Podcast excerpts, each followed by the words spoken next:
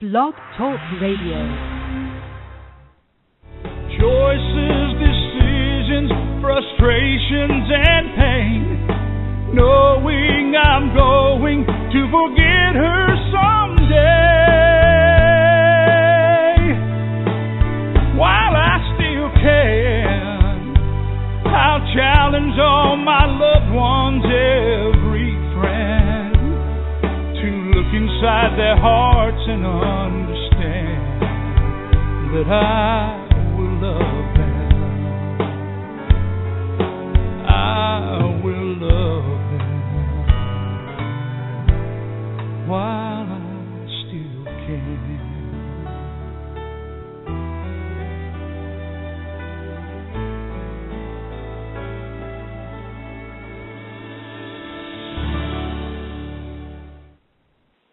Well, hello everyone, and welcome to Alzheimer's Speaks Radio. I'm your host, Lori La Bey, and I don't know what the weather's like where you are, but we are gearing up for one more winter storm. Hopefully, it'll be our last one in Minnesota. For those of you that are new to Alzheimer's Speaks Radio, I'll just give you a little background before we break into our conversation. Alzheimer's Speaks is an advocacy based company providing multiple platforms to shift our dementia care culture from crisis to comfort around the world. And we truly believe that by having these everyday conversations and joining forces, we can shift life with dementia. We can help remove the stigmas attached to memory loss, and we can help people living with the disease continue to live with purpose. Um, together, we really can help others understand the true needs of this disease, not only for those diagnosed, but for family and friends, um, work environments and communities, etc. It's it's really important. This is not a disease of one. This truly is a disease of society. And we know that we're making a difference at Alzheimer's Speaks because we were lucky enough um, to be recognized as the number one influencer regarding Alzheimer's, uh, according to Sharecare and Dr. Oz. And that has to do because all of you believe in this conversation. You are liking and sharing not only the radio show, but the Dementia Chats webinars, which are free, where we interview people with dementia. So when you can't um, ask your family member or loved one, or maybe person that you're working with, um, a question about the disease, you can go ahead and, and come into the webinar and ask our ask our experts living with the disease, and they'll give you their honest opinions and answers. We also have the blog and the resource website. Again, we're all about raising everyone's voice. Um, we don't care who you are in society. You have an impact on this disease, and you have the power to make the difference. And we need to connect people to all of those dots all the way around the world. I'd also like to throw out if um, if you think you might have a story um, that would be of interest to our our listenership, please reach out to me. You can just go to alzheimersspeaks.com and there's a big contact button. Shoot me an email. You can always contact me through Blog Talk Radio as well. It's just a little bit easier through the the website there. Um, but let me know what you have. You may, maybe it's a product, a service, or a tool. Maybe it's a story of caring. Um, maybe you're the one who's been diagnosed and you'd like your voice heard. Um, again, we we try to really have a, a wide variety of people on this show because I think it really inspires us to get creative and try new ways. Um, sometimes we can get into slumps. The other thing I want to mention is with our show, we really like to hear your comments. And you can comment two ways. There's a chat box that you can use, and I will be monitoring that throughout the show. Um, and so you can go ahead and write your comments. Um, in the chat box or questions, or you can always call in live to the show, and that number is 714 364 4757. Again, that's 714 364 4757. Now, before we get started, um, people are always asking for resources, and so I just like to highlight a few of my personal favorites that I think um, just have tons of great information. And the first one that I want to throw out to all of you is Alzheimer's Disease International. They are the organization of all the Alzheimer's associations around the world. So if you're looking for some support, um, or maybe some some research and statistics, um, or um, just looking for maybe a caregiver support group in your area, you can go to Alzheimer's Disease International, or um, and you can Google that name, or you can go to www.alz.co.uk.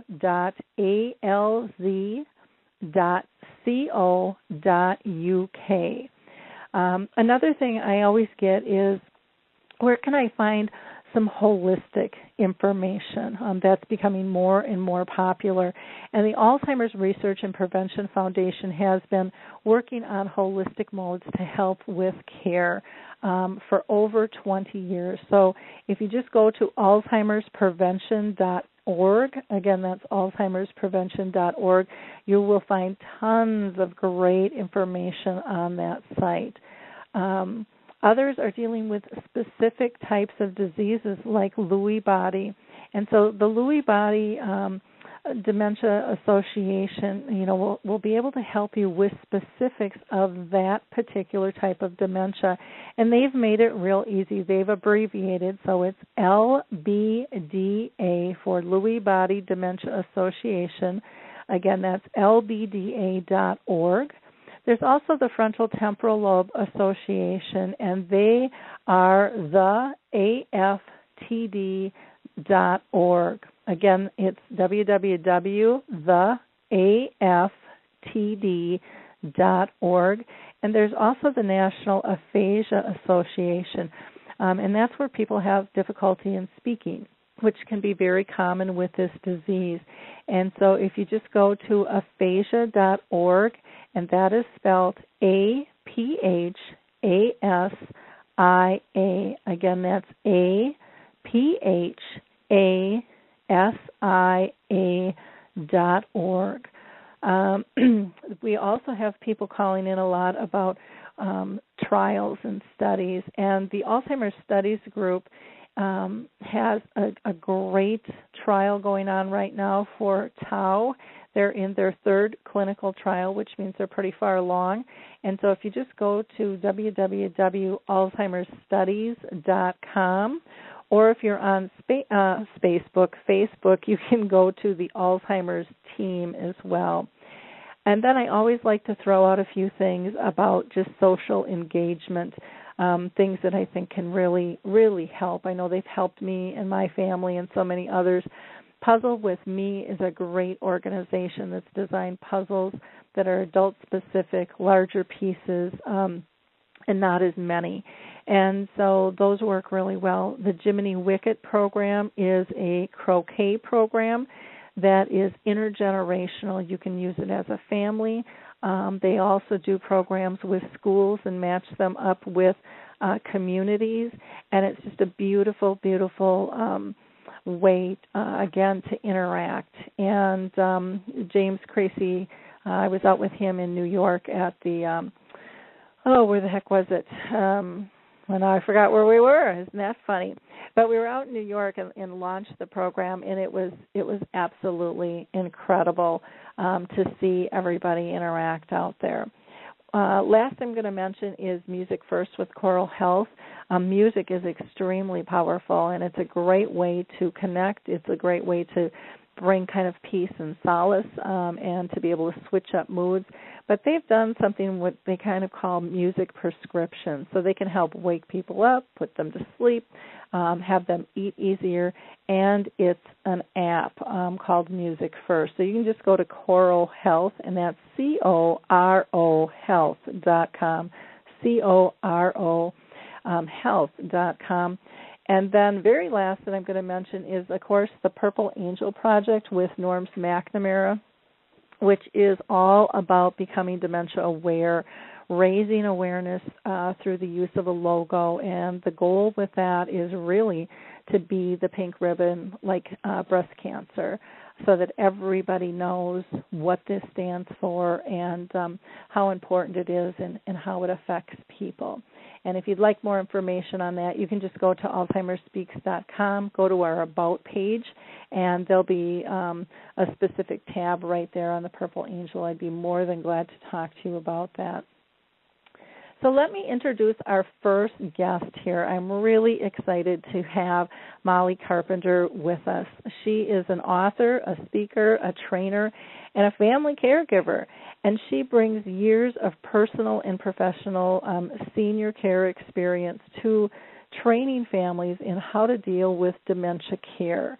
Um, she is extremely passionate in the older adult population and really that started for her back in high school when she was working in adult day programs and it's just really continued um, she's never forgotten her experience um, due to her work in skilled nursing and adult day centers and the continuum um, care, communities.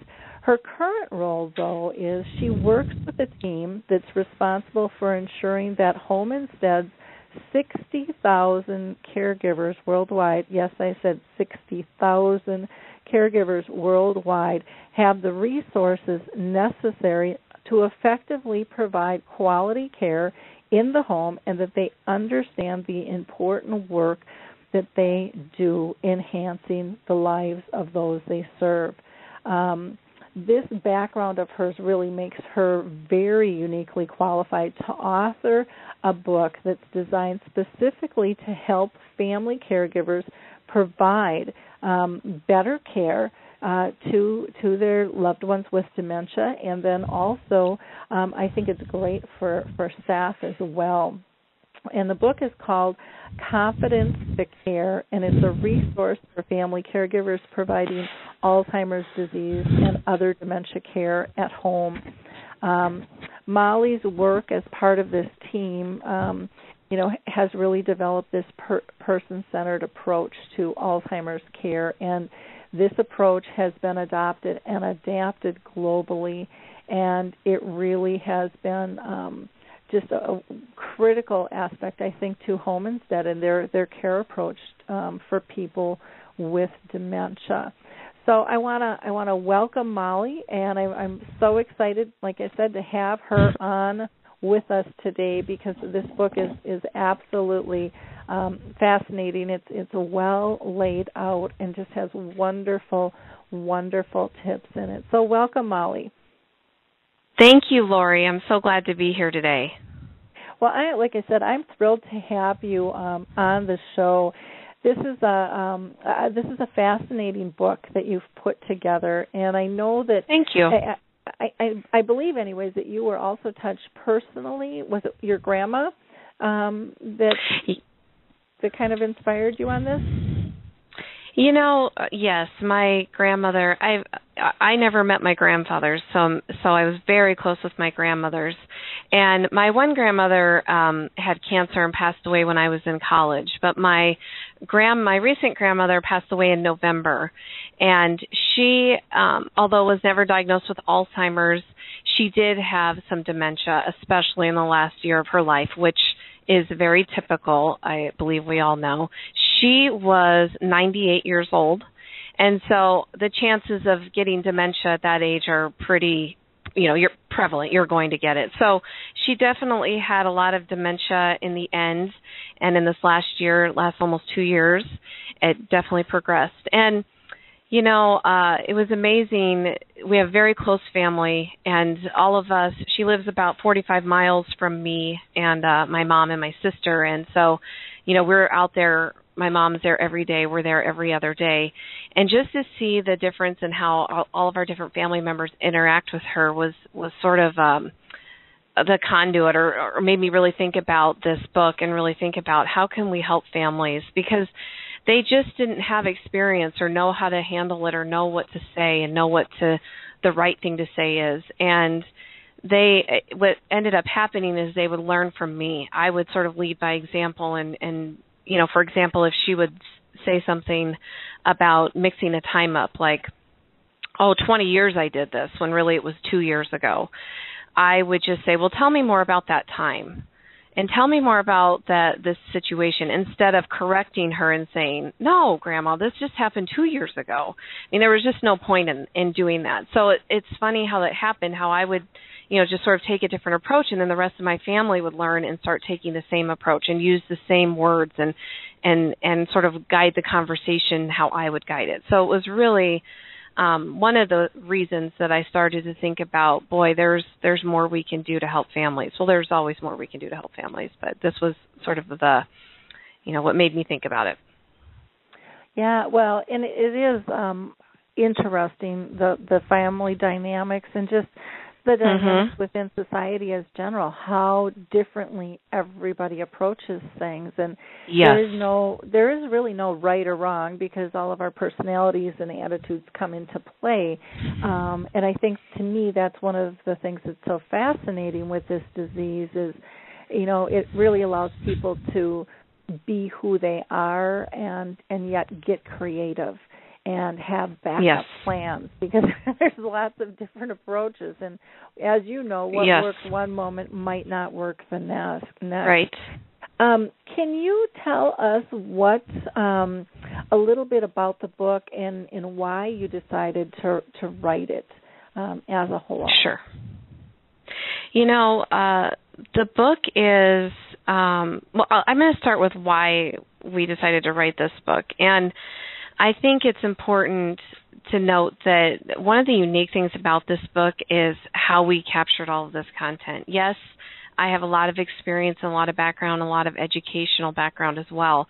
But um, we have a pretty engaged community that interacts with us online through a Facebook page called Remember for Alzheimer's. And basically, what was hap- we have over 200 and 50,000 family caregivers engaged on this page. So, what would happen is we would put a question out and ask families, or they would ask each other questions. So, they might say, Hey, my mom, this happened today, and my mom is doing X, Y, and Z. Does anybody have any tips for me or help? And sure enough, a 100, sometimes 50, sometimes 200 people would reply and list different ways, different things to try, or or or even just words of encouragement. It was this it's this beautiful community that like kind of like what you said in your intro about this is just a such a great community of people that always want to come together and help each other, and we're proud to be a part of that community. So we're watching this and learning all of these extra tips and information that we're getting from all of these family caregivers online. And what happened was um, I kept thinking, boy, we've got to get this out to the masses. I mean, if you don't have a Facebook account or you're not into social media, you're missing such great information. So we were really trying to figure out how do we take all of this information and get it out to the masses. That was one thing that we were thinking. But the other thing is is um we know, you know, in the 20 years that we've been in business, the struggles that family caregivers are are going through. And we've seen it with our family caregivers. We've seen it with our professional caregivers. And we just thought it was time to really start to to try like this became another mission of ours. We've got to help these families cope with this disease. And so we started to think about a book you know Uh, obviously came to mind and we're like let's try a book. But we also wanted to try it like you said it's a, it's organized a little bit differently. So we wanted to try to to be have the book have be have a little bit different spin on it. So the way the book is organized is by a little bit by alphabetical order by the different behavioral symptoms that might um, occur. Not always occur, but might occur. And that's what we learned from all of our, again, that Facebook page and all of these family caregivers. When they were struggling, it was always around those behavioral type of symptoms or those behavioral expressions that were coming out. So that was sort of why we picked that angle and why we picked this topic or or the behavioral symptoms as a topic. So we ba- we we captured all of the, that information from the online community. We captured some information from other, you know, experts in the field. We also tapped into a few um, of our franchise owners that are excellent resources in the community, and as well as practitioners that are out in the community that are um, living this every day and, and and helping families every single day with this, holding support groups or working in adult day centers or working in memory programs. So we tapped into that group as well just to help us all kind of formulate all the content in this book which I think is is wonderful. And you know, you talk about you know behaviors. I mean that that is the the thing that kicks everybody you know into orbit. You know, yep. how, how do I deal with Absolutely. This? And you know, one of the things that I um I think you do really nicely in is e- explain different alternatives in terms of of how to deal with those and and really um also looking for you know what's what's triggering those behaviors yes. because because we we only label them behaviors when we're not happy with the reaction. Otherwise it's just a reaction. And we kind of go right. along this plane but you know when it doesn't fit into our box or doesn't fit into what we're doing you know um and then it upsets us then then we we label it a behavior. And and now that person is the problem. And a lot of times there's things we can do um to to make things make things better and you know some of it is is how we react back um to it's to what's going on that's exactly right, Lori. I I am such a firm believer in that is most of the battle is how the person reacts. What is their body language? What's their voice tone? What are they hurrying around? Do they have a, a facial expression? What I mean, there all of those things completely impact the situation. Yep. You're exactly you right. You have a couple of examples here about apologize and take the blame, and if you don't mind, I'll Mhm. just read read a couple of these because Sure. um, I, they're just I think they're brilliant and they're really simple, but it really is up to us to re reframe ourselves. And so, if Yes. Dad becomes frustrated during dinner because he can't chew his food, apologize and take the blame. And you you just give them an idea of saying, "I'm sorry that I served you this tough piece of meat, Dad. I should have cooked it better."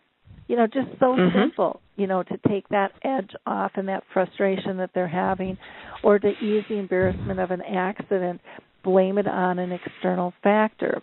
Um, you say, for example, Mom, I'm sorry about your accident. Next time I'll buy you pants with fewer buttons.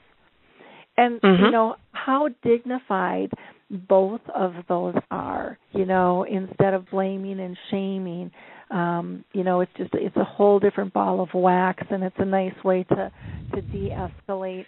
You know what what could really get out of hand, um, because we know how we all feel when we're embarrassed or ashamed and uncomfortable. And so Right. um, I, I just think it's great um, the simple ways um, that you e- explain, you know, how to how to do it differently. Um, what kind of um, response have you been getting from people with the book, Molly? You know, we've gotten very positive feedback from the book. We've gotten, um, I can tell one story just because it just happened uh, a week ago. We were at the American Society on Aging, their conference in San Diego, and we held a panel of family caregivers. There was seven of them on this panel, and it was it was sort of a Q and A session with the audience to ask them, you know, what resources did you need, and how are you dealing with everything, and so it's kind of that kind of a panel.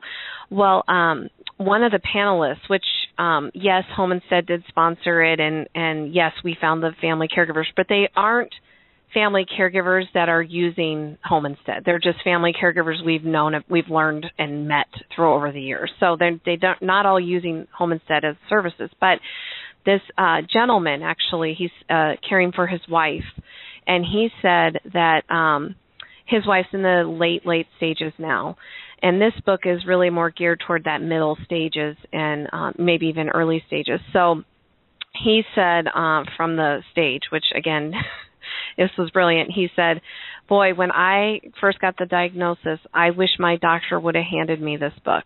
I wish I would have had something that I could have just had in my back pocket all the time." And as you know, I'm a I'm a male, and I'm I'm caring for my wife, and all of these things, a lot of these things she did. And if I would have just had a couple of these in my, you know, these ideas in the back of my mind, I just think my caregiving experience would have been a lot easier. So that's one a little bit of feedback we just received last week that was that was wonderful. But we're we're hearing um, from families that it's it's very helpful when it comes to those tips and those care approaches that are in there. Um, we're also starting to. I think this is the harder part. Is is starting to hear from families about what kind of what you were just talking about, Lori, was um, oh i have to change. Oh i have to be a different person. I i'm going to have to you know change my approach.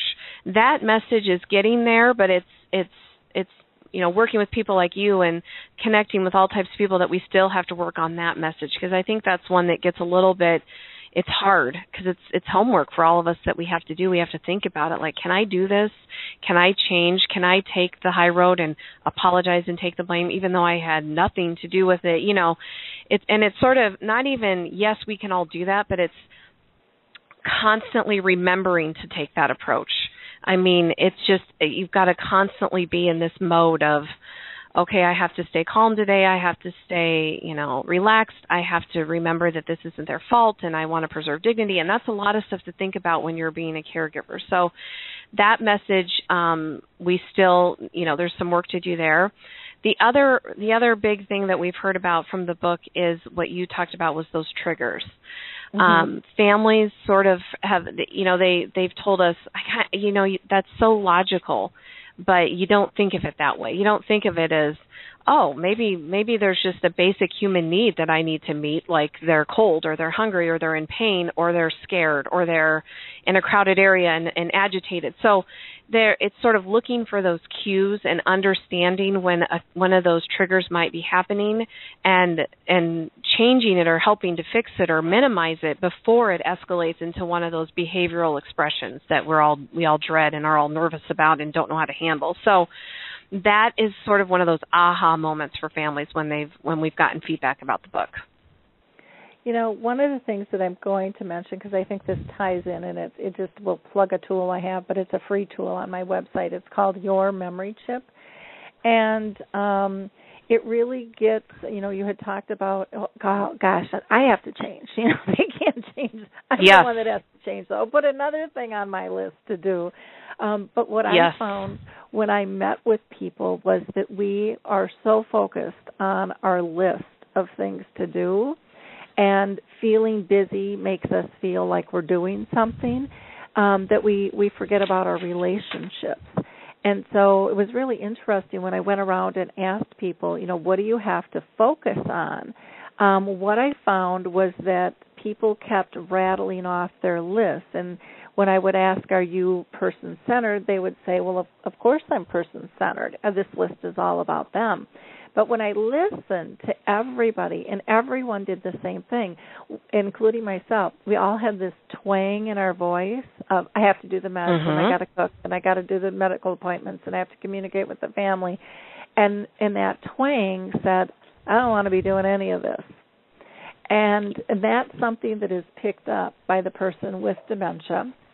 Um, no matter what stage they're in, they still pick up on all of those um, verbal and nonverbals that we use. And um, and what I realized for myself was I can't be person centered if emotionally I'm taking this list and making it about me. And so what I did for myself, and now um, others are using this really simple tool to kind of shift that mindset, is um, this memory chip, which which I would review every time um, before I would meet with my mom if I was talking with her on the phone or meeting her in person or whatever. But it said, what do I have to focus on? And the three things that I found were best to focus on are, are very simple. Are they safe? Are they happy? Are they pain free? Because if if they're those three things, nothing else is really critical.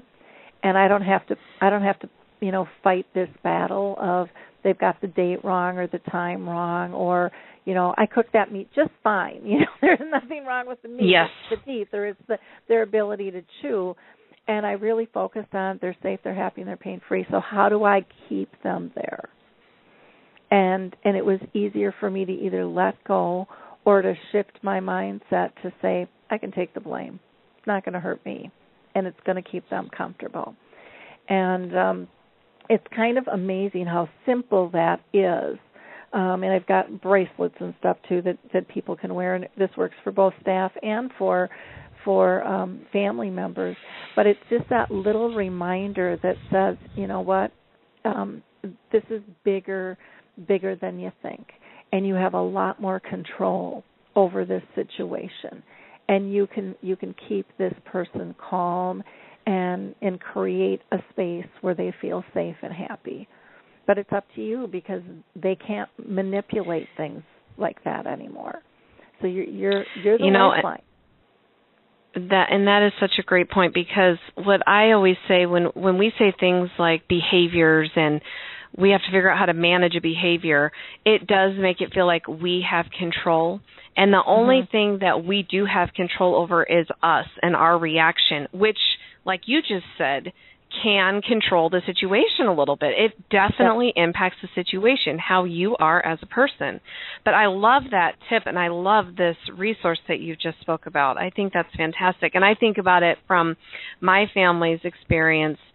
That was my mom and my aunt. They were the, well, I have to do this, I have to do that. And I know my grandmother could sense that. And and she looked at them differently and she complained mm-hmm. to them more and it was so interesting this was uh, you know years ago. And but to me i was never that person. I was always the oh let's talk about tell me about the time when you met grandpa. And we would try to have that conversation. And then it would be um oh let me get you some water too. It was i was just more of a my first my first you know reaction or or gut feeling was to talk to her about her life. And then it was oh then i might have to do some caregiving stuff you know Mm-hmm. So it's interesting how we all kind of get in that mode of that to do list and that it all of a sudden is about you the caregiver and not about them. And i mean that that is a really good resource lori. Thanks for sharing that.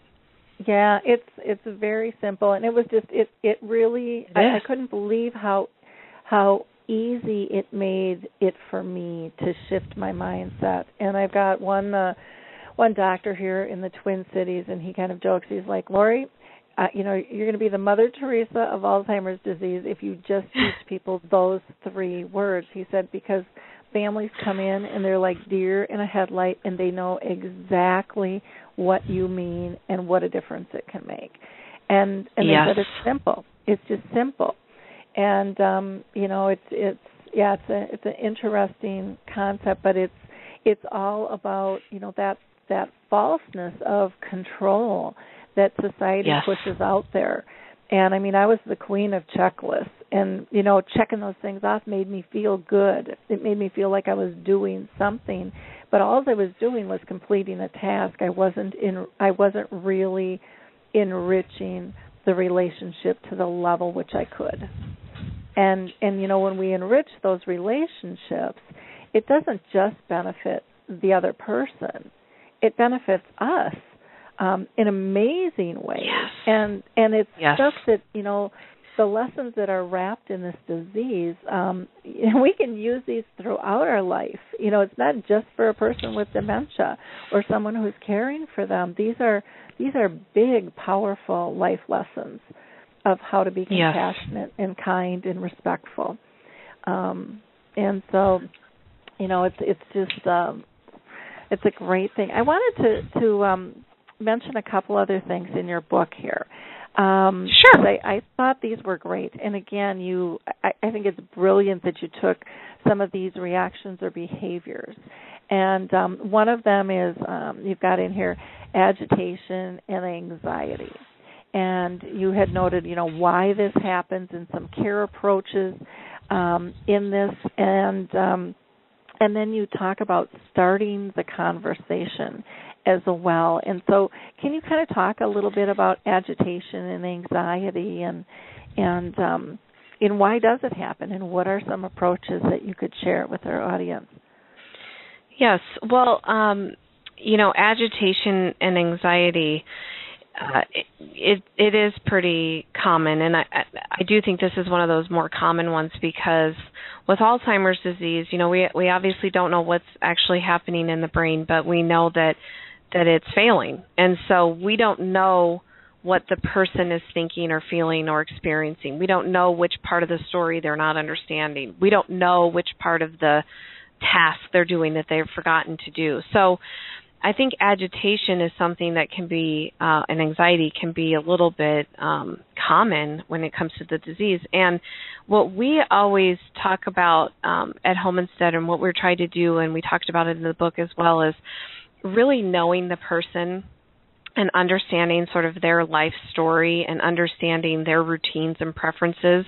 It's actually, you know, probably the most important thing that you've got to understand because when somebody's agitated or we have, first of all we have to figure out why why this is happening which goes back to that whole trigger concept. But even um understanding you know why why a person you know if you know that their situation or you know that they don't like large crowds or they get agitated when there's loud noises that's really going to help you a avoid those situations and b if you are if that happens you know how to handle it. So agitation is just one of those things that um we all have to sort of you know be aware of and be that it you know understand that it could happen.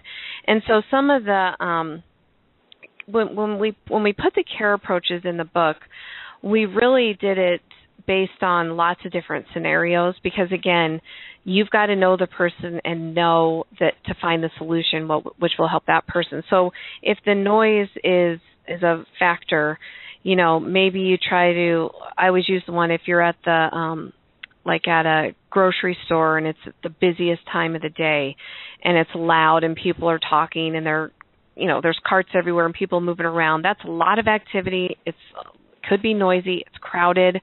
That's just one of those situations where you may not pre-think about of being an issue with somebody that has Alzheimer's disease. So, you know, avoiding those busy times in the store might be a care approach or or you know, going first thing in the morning or later in the evening or, you know, 10 o'clock on a Tuesday when the store might be crowded, stuff like that. The other thing when we talk about anxiety, um, some people, sometimes it's around maybe there's clutter or maybe there's something in the environment that's causing the agitation. Um, maybe it's just simply during a routine that somebody doesn't understand and can't remember if it's if it's with bathing or showering or or grooming in the morning. So some approaches, you know, step back and really, you know, talk talk everybody talk the person through the task, go step by step, keeping the explanations very simple.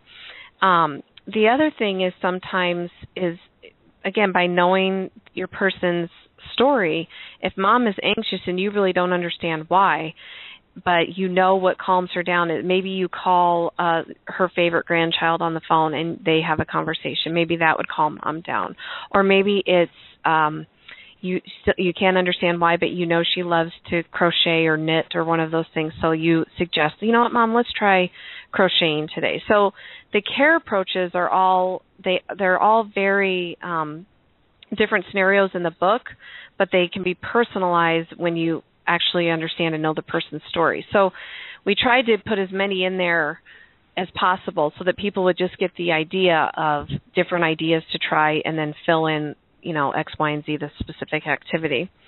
Then when we get to the conversation piece, again, we we've made a big point in the book about how important it is your body language, your tone, your actions, your verbal and the way you speak really impacts the situation. So, and I know a lot of times we we hear about how how important communication is with somebody that has Alzheimer's or dementia, but what we wanted to do was actually put in how to even start the conversation or what might be a sentence you'd use or a sentence or two to use.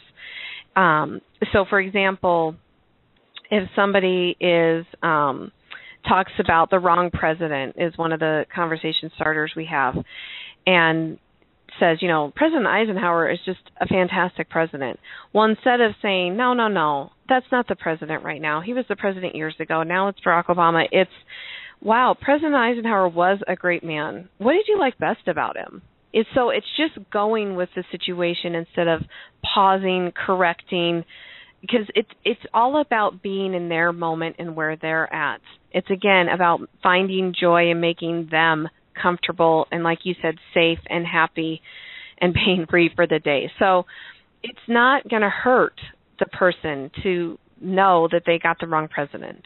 It, it, it's just not necessary to to correct that. So even by putting the first couple of sentences of a family on how to have that conversation. We felt that was so important so that they could really even start role playing that, start practicing it.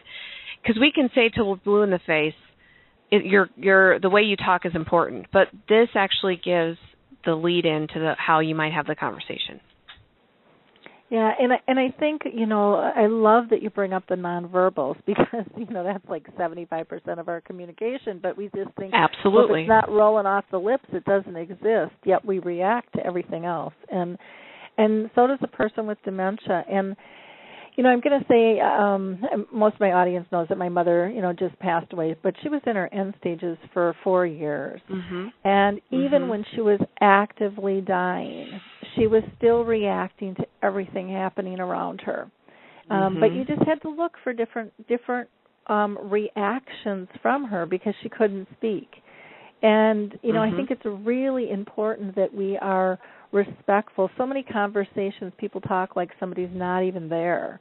And how horrible Yes. would that be? I mean, it, it, you know how upset we get when someone, you know, pretends like we're not there, we're not getting enough attention. And this stuff happens all the time with people with dementia.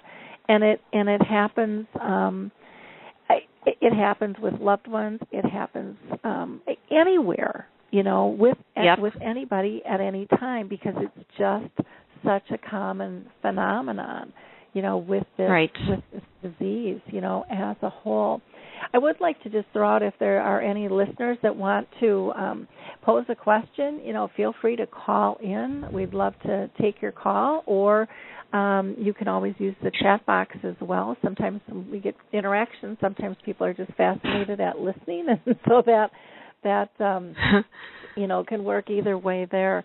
Um, I also wanted to say, you know, let's see, you talked about starting the conversation, which I thought was just a a brilliant um, uh, segment as well, and things that people really struggle with. Can you talk a little bit about wandering? Because you've got a chapter on wandering as well, and that's such a massive issue for so many people. Yes. So um, in the book, I um, every chapter starts with a family caregiver telling their story and telling a, uh, a specific story about the behavior behavioral expression that or symptom that we talk about. So I just this the story that starts the wandering chapter is probably it's it's a scary story but it's it's really turns out pretty good in the end but basically just to sum it up it's a a wife whose husband started to wander and he started to wander to the same place and the fire station was a few houses down. So she took a picture of him to the firefighters and they knew the situation and they would have him they would invite him to the break room to have some coffee while they called her. And the reason the story is funny is that um one time he tried to go out in her blouse and her cropped pants and he got down the street and turned around and um she was the wife was laughing so hard and that he was so proud that he could at least still make her laugh and he came back and changed clothes or whatever. So there is some humor in the book and some some enlightening stories as well but basically what this caregiver did was the right move is um you know understood that this could happen understood where he was going to usually wander to and that was the firehouse. Um another thing that this family member did was to sew some identification into his collar behind his neck like in a, in his shirts so that um if he did was lost or or did not wander the fire station that day somebody would be able to notify her of the situation. A lot of times people put id bracelets on or register for the safe return program. There's some things there but i think um the important thing about wandering is number one to understand again why it's occurring. So to talk through is it um it could be things like you know dad used to exercise every day. He maybe used to walk the dog every morning but now he has alzheimer's so we're scared and we don't want him to go outside anymore. Well he still needs that physical activity every day. So we've got to find a way to help him get that. If we have to come over every day or hire a, a professional caregiver to come over every day and help him go out for a walk just so he can get that that um his normal routine down and get that physical activity. So again, it's it's always important to understand why the wandering's occurring. I think um, the environment has a big um, a big impact on wandering. You know, clutter, um, clear pathways, things like that is, is another thing to think about. Um, we always had uh, one of my experiences as a caregiver in a in a memory unit was we had a woman who every day at uh, four o'clock maybe 3:30 she would get very agitated and just start pacing and wandering the halls and kind of crying and and you know asking for her husband and you know tris and you know would not sit down would not sit down kept wandering kept walking and and obviously this was a safe place so she wasn't wandering away or anything but she just we could not ever get her calmed down and what we turns out after a few weeks um and and really getting to know Miss Teresa, we understood that she was a brilliant housewife. She cooked wonderful meals every night for her family, and her husband came home from work every day at five o'clock. So he owned a paint store, so he was very regular on his schedule. And at four o'clock every day, the reason she started look getting up and wandering around was it was time to cook dinner, and mm-hmm. she wanted to. She was looking for the kitchen and she was mm-hmm. looking for the stove and where can I go start this meal. So again, by knowing understanding that about Miss Teresa, what we would do is help her have her help us get the meal ready for all the residents in the building. So she would help set the table. She would put the napkins on the table. She would fill the water glasses. So it was just a matter of sometimes wandering. Again, they're trying to tell us something, but they're showing us by by pacing and wandering, so to speak. Mm-hmm. which which makes a lot of sense. Um, and yes. it, you know, it's just so important to to realize that there's it's something deeper. And you know, it's kind of like when when someone says they want to go home. What does home mean? You know, right. um, people always think of their current home, but sometimes they're back in time, and um, things things have a different a different meaning. And um, you know, it's up to us to really be that detective and, and figure figure things yes. out. The other thing that I really liked with the book is, you know, you've got resources and stuff in the end, but you also have kind of a journaling um, area where people can put the date and, you know, yes. what happened today. Was it caused by an emotional, social, physical, or environmental factor? And just pointing those things out. You know, you got to look bigger, guys. Come on, you know, look at the whole picture. Yes. you know, as yes. to what's going on. Yes. So like you said, yes. um, you know, is it too bright? Is it too loud? Are there too many people? Um, is it cold? Is it hot? Um, you know, there's just a zillion things. Did they burn their mouth, uh, you know, on something that was too hot for food, or maybe yes. it was too cold um, that caused a reaction? Um, you know, we really have to look at at big, big picture, and then how can this be prevented tomorrow? you know that is yes. the thing that that we really have to think about is what can we change um to again you know keep them safe happy and comfortable and a lot of times these things aren't difficult once we once we figure them out because once we yes. remove that behavior we don't like you know even though we don't like changing our routines it's well worth it it's well worth right. it to keep the calm and Absolutely. keep the happy you know for for Absolutely. everybody in there um, and then you also have some resources and stuff listed in here, um, which is mm-hmm. which is wonderful. I, I think you know there's never enough resources for for people on. There. Absolutely. Absolutely. And I think um, when we talk about the journal section, I think people sometimes can get overwhelmed by journal and I've got to write all this mm-hmm. stuff down. But it's exactly what you said, Lori. It's just it's just what happened today in a sentence or two and what what were the cues? Were there any triggers? You know, was there was there anything that happened that um, I need to remember and be aware of today? It's because it's also helpful when you're going to the doctor's appointments.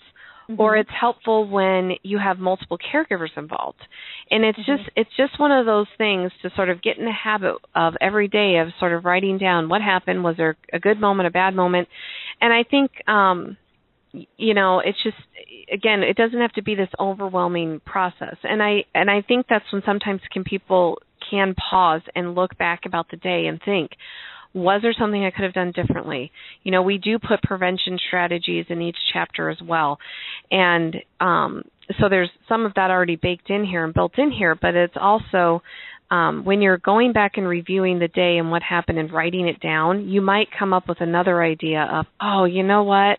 If I would have tried this, I bet that would have worked. Or if I would have thought about this. So it's really just to sort of get people in the habit of thinking about um, keeping a journal and, and understanding the importance of it.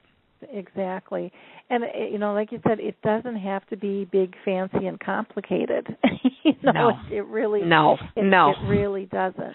Um, you know, no. simple. The more simple, the better. Um, I think, especially when right. we're dealing with with dementia. Um, you know, for all of us there. Now, um, I, I um, was wondering. Now, did you guys go to did um, Home Instead Senior Care go to the American Society on Aging conference in San Diego, or is that coming up? We it was last week. Okay, yes. that's what I was thinking that it was la- that that it was last week. Yep. And now, did you present at that too? And yes, I presented on Confidence to Care. We did a, a a session on the book, but the big session we did was that family caregiver panel, and okay. we had those seven family caregivers and. um really to talk about their experiences and their struggle. And you know it's it's funny you just said something about resources because we there's never enough. That is the message we heard loud and clear from this group of family mm-hmm. caregivers. And they were all different. There was a young um wife who's caring for her her spouse her husband. There was the older gentleman who whose wife was in the end stages. There was a daughter who lived long distance. I mean so it was a kind of an, a variety of people on the panel. And that's exactly it. One of the things they said was um the doctor never did not give them enough support. One one of the seven panelists said that their doctor recommended the Alzheimer's Association. The others basically said you have to find a support group and that was about it. One the the gal with the the husband who has younger onset um they said well maybe you should try a support group with traumatic brain injuries. So you're exactly right when we talk about resources. Uh, these families felt like in the beginning they had nothing and they had to dig and google and find everything that they have found to help them. And mm-hmm. so they really talked about helping families understand the resources and we've got to figure a way to make it easier um, for these families. But the other interesting thing that they said was um, they didn't react soon enough.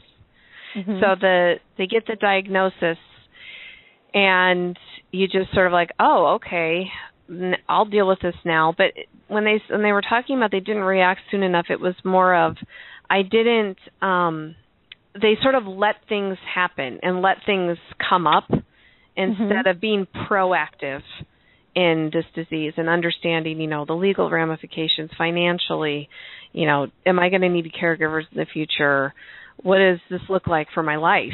And so I thought that was a really good message that I'm glad you asked about so we could share with listeners today is um, really helping families be a little bit proactive when this diagnosis does um, hit your family.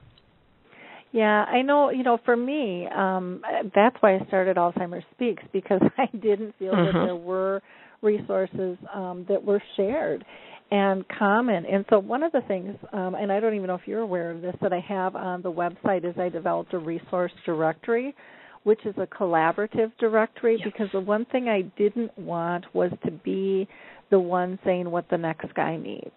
Because I think we're all coming yes. from different places and so yes. a- anybody can actually input information. So they can share a book, a video, a website. Oh, great.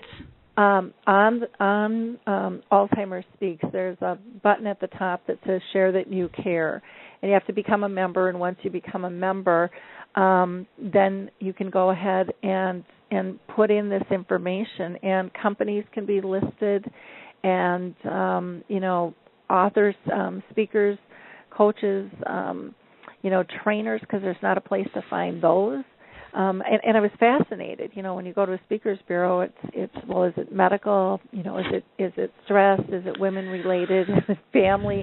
And yeah. you know, we really do need a dementia specific. And so we're just in the process of building that, kind of going on word of mouth. But it's but it's all there. We can add new tabs and stuff too if we need Great. more. But there's quite a bit um, for people to um, to be able to to find and again to share their knowledge with. I that. will I will thank you. I will definitely pass that on to those seven and, and any other family caregivers we know and even on our Facebook page about these resources and that please go and share your own personal resources. I think that's a brilliant idea because um you're right, we don't know what like this this young person this this 38 year old on our panel, she um when she got the diagnosis, she's like, "Oh, that's for seniors. I'm Mm-hmm. young." And so Yep. she's like, I don't need their resources. I need something different, which was probably true in in some cases, but not all. And she quickly realized, oh no, all the resources are for me too. So Yep. you're right. It, depending on where the person is and what they need and their support system, we can vary. Yep. So that's that's really good. Well, and knowing that we can share information around the world and make a difference. You know, it doesn't have to be in our backyard all the time. I mean, certain things do, Right. but a lot but a lot doesn't. So even if someone has a blog or a newsletter um, or just an article that they want to share, they can go ahead and submit that and you know if they if they don't have a URL if it was just an article that they wrote or maybe some people write poems and stuff then I have them send them to Mhm. me I put them in a PDF format and then I'll I put them in another portion on the website um where they Great. can be where they can be listed and stuff because I just I think it takes all of us you know it, it it's it's okay to hear other people's opinions. We might not agree with you know someone who believes in coconut oil or aromatherapy um Right. and somebody might just be a real medical model and that's okay. That's okay. But but Yeah. for others it works and and they're happy with it and that's all that matters. And so it's not about it's not about judging um it's about just Absolutely. raising the voice of all there. Now, you guys, um, you know, do a lot with focusing on caregiver stress and and how that can be prevented. Um, now, do you do some workshops on that as well? You know, we do a we have lots of different workshops, um, and what we do is uh, our franchise network. Our franchise owners are we're in every state, we're all over the world, and what they do is they host those workshops for free in their communities. So there's there's so many topics. Um, there's lots on stress. There's lots on Alzheimer's. There's stuff on safety. I mean, there's all kinds of different topics. And what those, what our franchise offices do is, uh, those are free to anybody. They're not just to again the people that we Mhm. um, serve. It's to anybody in the whole community. So we do a lot of um, information, but a lot of the workshops are also online on caregiverstress.com. So there is a website that has some online versions. They're shortened versions, of course, but so, just some basic. Um, there's quite a few workshops up there on a variety of topics that um, that can the the Alzheimer's specific workshops are on caregiver stress, but they're also on helpforalzheimersfamilies.com. So we we have a site that's dedicated just to helping people that have Alzheimer's and and dementia diagnoses, but um, that caregiver stress really it's it's pretty much for any family caregiver, any caregiver, even our professional caregivers that are um, need extra support and help. Yep. Which is, and I think sometimes you know we get so. Um, I know when I do speaking and training, you know, people go, "Who's your target market?" You know, is it the is it the caregiver? Is it the person with dementia? Is it the staff? And and I'm a real big advocate of let's all get in the same room and talk the same language Yep. because we're all going through the Yep. same stuff, and and we're all impacting one another. So, um, you know, I Yep. think that's really the only way we're going to really push forward with this disease is to is to have these open conversations where it's you know maintenance to administration and, and family and public um, alike joining in and um, you know asking questions and giving opinions and things. So, well, Molly, this has just been a fascinating hour. I, I just really give kudos to Home Instead for all that you do. Um, how do people get the book um, itself? I know it's I believe it's on Amazon.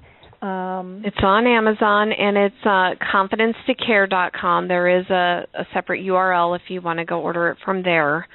Um, the other great thing about it is there is an app that goes with the book that's free, and it's in the App Store. It's on the iOS and the Droid network, and basically um, all of the care approaches and the prevention stuff, all of that information is accessible in the app. So it's a companion to the book. It doesn't have every word, but it's very Mm-hmm. very close. So it's it's and it's set up to you can search by topic or you can type in a scenario or type in um, a situation and then resources pop up. And that the app also has a feature that lets people um, add content. So if somebody has a great tip and they want to share it, they're absolutely able to type in a tip or a care approach or whatever they have into the app as well to share with other family caregivers. Wonderful. Well, great. Um, and we have those links on the on both the the um, Blog Talk Radio page, and um, I also put Oh, it on the the uh, WordPress for uh, blog for for Alzheimer's Speaks as well on that. And um, like I said, I would really encourage people to pick up this book, Confidence to Care. Um, it's a resource for family caregivers providing Alzheimer's disease or other dementia care at home, and I think you will you'll find this to be a, little Bible for you, um, one that'll bring you a lot of comfort and give you a lot of simple guidance that'll make sense. It's not complicated, and and I don't think it'll overwhelm you. Um, the other thing that I really liked, what Molly you had mentioned in the very beginning, was that you know this is a resource book, and there's a lot in here, but not everything may happen to you. Where um, you know, like Right. with the 36 hour day, people read that book and go, oh my gosh, everything's going to happen. So I think just the way that you Yes. phrased it, um, it just gives a, you know, a lot of, um, comfort in that, um, that this is a very, um, you know, individual disease. And, um, you know, it twists and it turns because not only is every person with dementia, um, you know different and going to react different so is every care partner and so is every environment and we always have to keep that in mind with all we do Absolutely. well, I wish you the, the best of luck with this and um, I will love helping you uh, promote this because I, I really do believe uh, it's a wonderful book and, and will help a lot of people there so thank you Thank so you, Lori. And yeah, thank you, and thanks for all the work you're doing and all the resources you've given. I've learned so much from you today too. So I just thank you for being in this fight with us, and we're all in this together, and we're gonna um, we're gonna change it. We're gonna change the world by all the I work that we're doing. So thank you. I think so Yep. too. Yep. I, I firmly well, believe it. So Well, and you're already seeing, I think, just even in the last three to four years, um, a big shift, and you know the the power of the people is is kind of coming up front. People are starting to have the conversations, and um, it's it's very fascinating, very fascinating to watch and, and be part of. So, again, thank you so much, and I'm sure we'll be in touch in the future. Okay. Thank you, Lori. Take care. Thanks. Yep. Bye bye.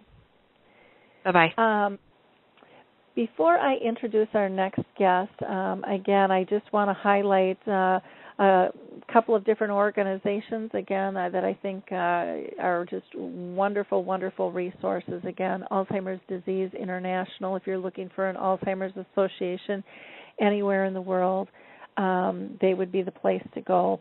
Uh, for some holistic approaches, Alzheimer's Research and Prevention Foundation has some great information. If you're dealing with Lewy body dementia, they do have their own association, as well as the Frontal Temporal Lobe um, Association and the National Aphasia Association. If you're looking for a clinical trial, um, check out AlzheimerStudies.com. Uh, they're in their third uh, Tau trial, so they're pretty far along with with that, um, which is great. And then for some recreational um, assistance, you can go to Music First with Coro Health or Puzzle with Me and uh, Jiminy Wicket. I also just want to give a plug for my web designer, uh, Custom A Design. I I couldn't do what I do without those guys. Um, next, we have up uh, another fascinating um, individual. Paul Hornback was born in Fort Knox, Kentucky, and he spent his childhood living around the world um, in multiple army bases in the United States and Europe because his his father was a career army staff. Um, Paul himself kind of followed those footsteps, and he went into the Marine Corps and um, ended up retiring at the rank of a captain.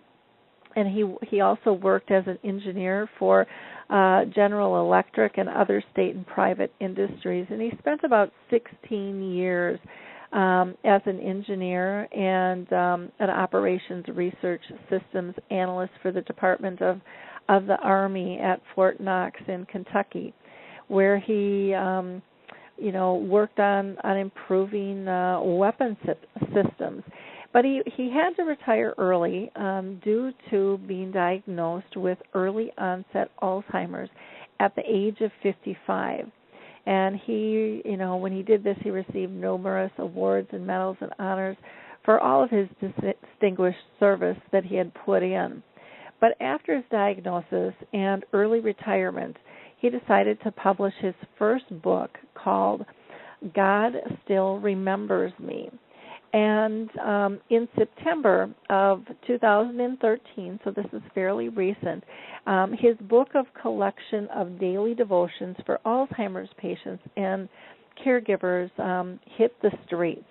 And uh, what Paul did was he, he wrote the book of devotions from the viewpoint of someone living with early onset Alzheimer's. He's also currently writing another book that will depict his struggles, his joys, and coping skills for living with um, EOAD, as they call it. And he hopes to publish um, that book probably in about 2015. He's also working on another devotional um, book centered on Abraham Lincoln's faith and life, which I think will also be interesting. Paul writes a devotional blog for Alzheimer's and dementia patients called faithfullyfoggyliving.com. That's faithfullyfoggyliving. Um, Paul has now been living with Alzheimer's disease for over th- uh, four years. Um, he was diagnosed in the fall of 2009 when he was in the height of his career um, for the Army, and he struggled with the disease and the diagnosis for about nine months before he, he took early retirement from his career because he was having problems with writing and solving complex math problems, decision making, and remembering what he had written, said, or done. Um, soon after this diagnosis, um, Paul feels God kindled him with a deep desire um, to to do something for people who were struggling with the disease. And so that's when he started writing his devotions in December of 2009. And he wrote one every day. Um, and um, until he was finished with his book and um you know this this book is just i think just a wonderful wonderful joy and i think he's going to have a great story here to share share with us um paul also does um some speaking, and he um, has spoken at churches and clubs, assisted livings, and he's even made a, a video with the University of Kentucky's uh, Sanders Brown Center on Aging. So very much an advocate um, through through this journey. So welcome, Paul. How are you today? I'm doing just fine, Lori. Thank you. Well, good. Well, I am I am thrilled to have you here, and I want to thank you for for sending me a copy of your book because I, you know, a the cover is just absolutely gorgeous. How did you come up with your cover design? Well, um, I talked with my wife about it, and uh, we wanted to come up with something that was a little unique. And I had played with some ideas, and my publisher, uh, Cross Books I kind of told them what I wanted, and um, they kind of directed me to some um, websites that they had that had some possible um, art that would kind of meet what I wanted. And I found this one, which uh, of course I chose for the cover of this guy with his hand with a, a string wrapped around it, and I said that's exactly what I want. So that's kind of how I found it. Mhm. Well, it's it's beautiful because you know it, you know tying that that uh, string around your finger to remember is just I think so poignant. Um, you know when it comes to memory loss. Can you explain to our audience in a little bit more detail um, some of your earlier symptoms and and how that affected you? Well, uh, it really started back in about 2007. I um I had what was called a TIA. Um, mm-hmm. Can't even pronounce what that means, but I think most people know. And um, after that happened, um, I started to see a neurologist uh, who was kind of tracking my progress and making sure that I didn't have any more TIAs. And uh, while I was working as an analyst, I started to notice about six months after that that I was starting to have some trouble with things. Mm-hmm. And one of the big things was I couldn't remember people's names, especially people that I had met, and I've always been able to do that. Um, and it became a real problem kind of at church because as new people started coming into the church, I just couldn't remember their names. And I just kind of thought that was just a symptom of maybe getting older. Um, but when it happened at work, um, it really kind of alarmed me. So I, I kind of jotted that down. And then I think one of the strangest things that happened to me, I was, I got a call um, from a colonel on on a problem that they had up at the Pentagon, um, and he asked me if I could solve this problem for him. And normally I could just do it over the phone, and it Mhm. dealt. It kind of dealt with the flight time of a missile, basically. Mhm. And so I couldn't remember the formula. And I said, Hey, I'm going to have to call you back. And he goes, I'm in a meeting. Call me back in an hour. So I pulled up the form, the formula, and I couldn't solve the problem. And I had done this time and time again. I mean, it was just like secondhand to me, and I just could not work the- problem. I had to get help, you know, to kind of Mhm. solve it. Um, and so I knew something was wrong. And then I was having trouble um, remembering things that I had written. I, I did a lot of technical writing and a lot of analysis on uh, on combat situations uh, for the armor fleet, and I would write stuff, and then I would forget that I wrote it, and people would kind of remind me, "Yeah, you know, you kind of wrote that. Why don't you go look it up?" And I guess they attributed it to maybe just getting a little older. Well, finally, on one of my visits to the neurologist, you know, I told him I got to talk to you about some things that are going on. And so when I told him all these things, we kind of started down the track of a lot of testing. It was Mhm. 18 months worth of testing before we finally came up with a diagnosis. Um, that was that was difficult because I just thought, you know, maybe it was a from the result of of the TIA, and maybe I was just having more. Um, Mhm. But one of the big things that happened, um, because I worked with classified data, um, and it was the most alarming thing, I began to not be able to remember what was classified and what wasn't. And uh, normally you can kind of compartmentalize that in your brain, but I was having trouble doing that.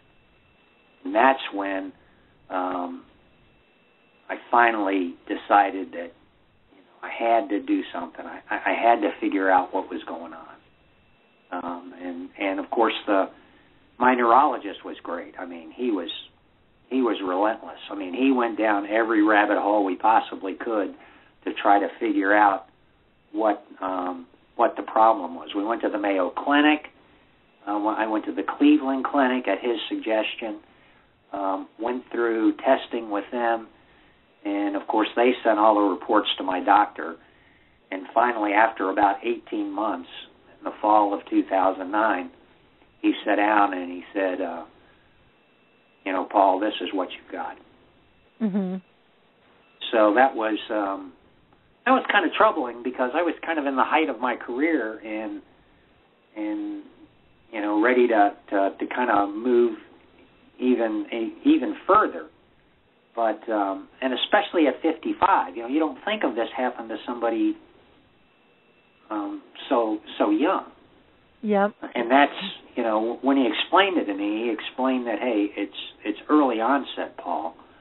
And i i remember the words you know that, that he told me. He said you know we've caught it early for someone like you in the technical field that you were in um you were able to see some of the symptoms a lot earlier than maybe someone that was working on an assembly line. He mm-hmm. said things that are happening in your brain might not even be noticeable to other people, but because of the kind of work you do, it's kind of brought to the forefront. Mm-hmm. And um, you know, he said it's it's bad news, but it's good news because we've caught it early, and and there's lots of things that we can do. Yeah. How did how did um you know, you said it was difficult for you. How did your your wife and your family take the news? Well, my wife is right here, and her name is Sarah, and I'm going to let her answer that. Hi, Sarah. Hi, Lori. Um, I, I tell everyone I, I spent about a year crying a little bit every day. Uh, it was just unbelievable, not the uh, future that we had envisioned, um, and seemed just so unfair. My husband is such a good man, so righteous, so active in the church, just such a, an inspiration. Uh, it just seemed like you know how how could a good loving God do that? And so God and I had a had a lot of conversations, kind of grappling with uh, you know uh, rain falls on the just and the unjust. So uh, we after after a certain period of time started looking at clinical trials and being an advocate uh, for those suffering with the disease, and that kind of moved us out of the victim stage into warriors, and that has really made a difference in how we react. And our children uh, have have just kind of, you know, after the initial devastating diagnosis and finding out, of course, that your beloved father has this terrible uh, illness, uh, have absolutely been super supportive they they are just always looking for um, articles and information. They call frequently. None of them, of course, live very close, but they call frequently and, and are very interested in our care plan and how they can help. So it, it's it's a wonderful supportive family, and then our community and church family have also just been marvelous. Oh, that's wonderful. I, I love the phrase, you know, from victim you know, to warrior.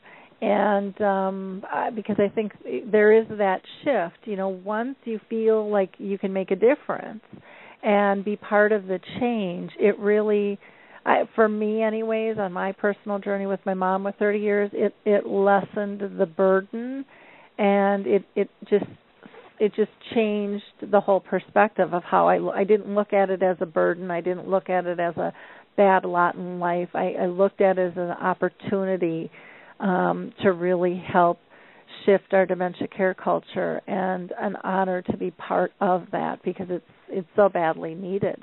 And it's such a critical critical time right now. And and so it, it's a hard place sometimes for people to get to um but i see it all the time especially with people who are diagnosed that once they feel that they can help the next guy um it it's not all for naught you know? And um and god does have a purpose you know or whoever you believe in. Um you know there is a greater purpose than us as individuals. And um and we all can have an impact on others and we all do and we have a choice in how how we're going to utilize that and uh, you know i think it's beautiful in terms of how how you and Paul have have worked at this now, and Paul writing this book. Um, I, I think it'll help a lot of a lot of people um, find comfort and and peace in that. So I, I thank you for for sharing your your viewpoints with us on that.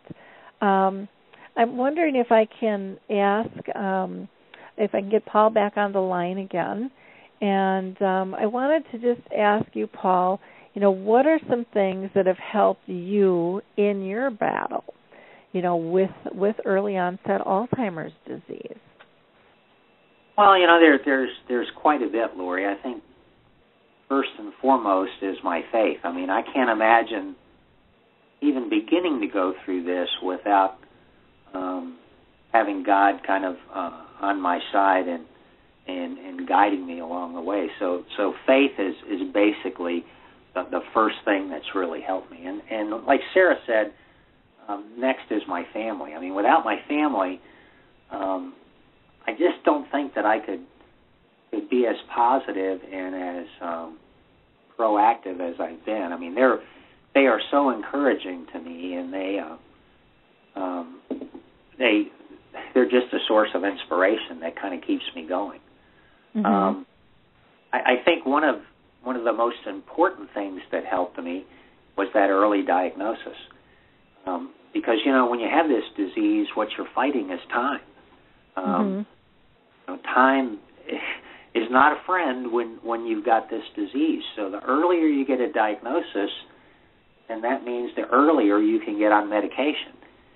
Um, and and being on the medication helped me. You know, I I don't know if it helps everybody else, but I'm on Exelon and Namenda, and uh, when I forget to take the medication, I suffer the next day. Mm-hmm. Um, so um, the, medication has just been a godsend for me. And and Sarah kind of alluded to it, but being part of a clinical trial is one of the things that kind of turned things around for me because I said, you know, I'm not going to let this disease um, kind of ruin my life. I'm going to do something in the fight. And so after the doctor, my neurologist, had told me, you know, that I had the disease, on my next visit, we talked about clinical trials. And uh, I got on, you know, the website, um, the Alzheimer's website, and, and I found a clinical trial at the University of Kentucky at the Sanders Brown Center, and it was um, IGIV, and it was an 18 month trial. And by participating in that trial, it was a turning point for me. You know, it it just meant that, you know, I'm a fighter. As a Marine pilot, you know, things go wrong in the air a lot of times, and you can't just throw your hands up and say, "Well, the heck with it." I'm just going to crash the aircraft. Mm-hmm. Um, what you do is is you start fighting and, and you start doing everything you can. It's kind of called emergency procedures to handle whatever emergency happened. And so this clinical trial was just that. It was it was a procedure that I could use to fight my situation. Mm-hmm. And although the the drug that I was on for for that 18 month trial did not show significant results across the population of folks with the disease, my doctor thought that it really helped me because I was in the early stages. So, so that was really good for me. Yep. Um, uh, another thing, and and I started this early on, even though I didn't need it, was I stick pretty much to a daily routine, and that daily routine I follow, um, kind of like a checklist that I used to have when I was flying. I do everything on that list every day, and um, I kind of it, it kind of gives me comfort to kind of follow that list, even on the days when what I call my not so good days, my foggy days. Mm-hmm. By following that that checklist, that that daily schedule, um, I can make it through those days. And then, of course, writing has just been my way of coping. Um, I write every day. It doesn't make Mhm. any difference. If I don't feel good, I still write. I may not write but a sentence, but I write every day.